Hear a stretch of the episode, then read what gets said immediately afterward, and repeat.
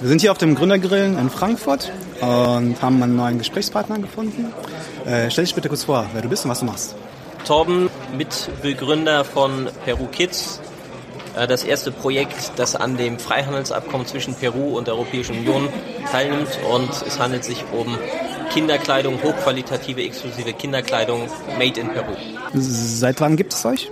Wir sind vor zwei Jahren gegründet worden als eine Limited weil wir werden international tätig werden. Wir wollen eine Weltmarke kreieren.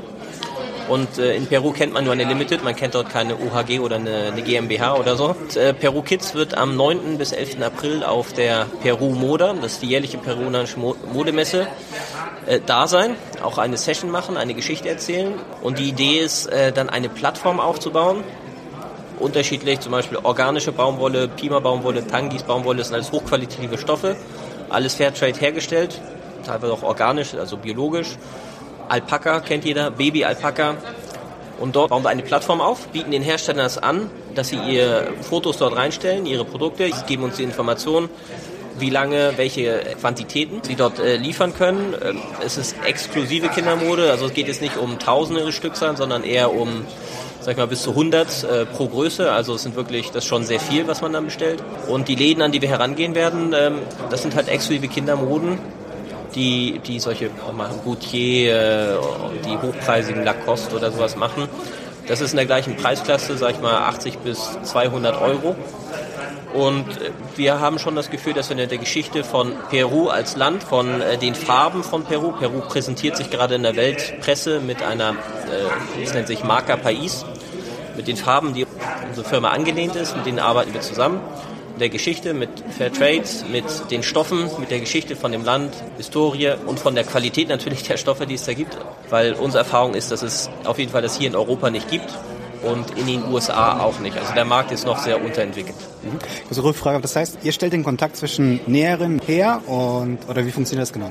Zuerst sind das zwischen Designern aus Peru und die haben den Kontakt zu den Herstellern, also die haben Leute, die für sie produzieren, die auch ihre eigenen Designs machen. Also es ist wichtig, dass es ein äh, eine Identifizierung mit Peru gibt. Also es ist 100% made in Peru und auch die Idee kommt aus Peru. Aber wir gehen auch in kleinere Designer ran, die nicht die Möglichkeiten haben. Und wir bieten ihnen die Plattform unter der Marke Peru Kids, aber dafür zu produzieren, weil diese Stoffe kann man nicht kaufen. Wir glauben, dass es einen Markt dafür gibt.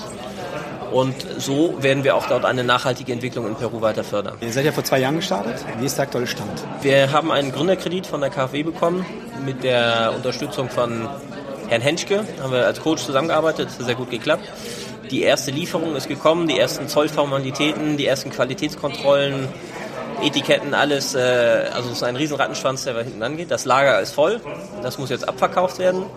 Man kann übers Internet verkaufen, aber der Markt ist natürlich in den Läden, weil wenn Frauen diese Stoffe anfassen, äh, das ist jetzt nicht negativ, dann wissen sie die Qualität zu schätzen.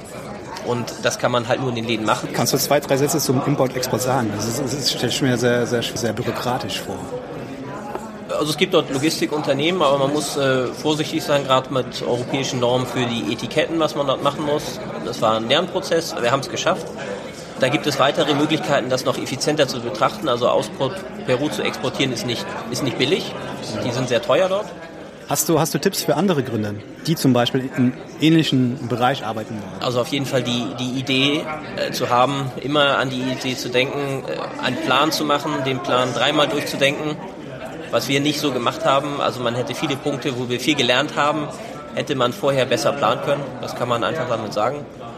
Aber das ist, glaube ich, in jeder Gründung dann, dann, dann gleich. Aber auf jeden Fall an seine Idee glauben und das dann auch umsetzen, dann wird es auch klappen.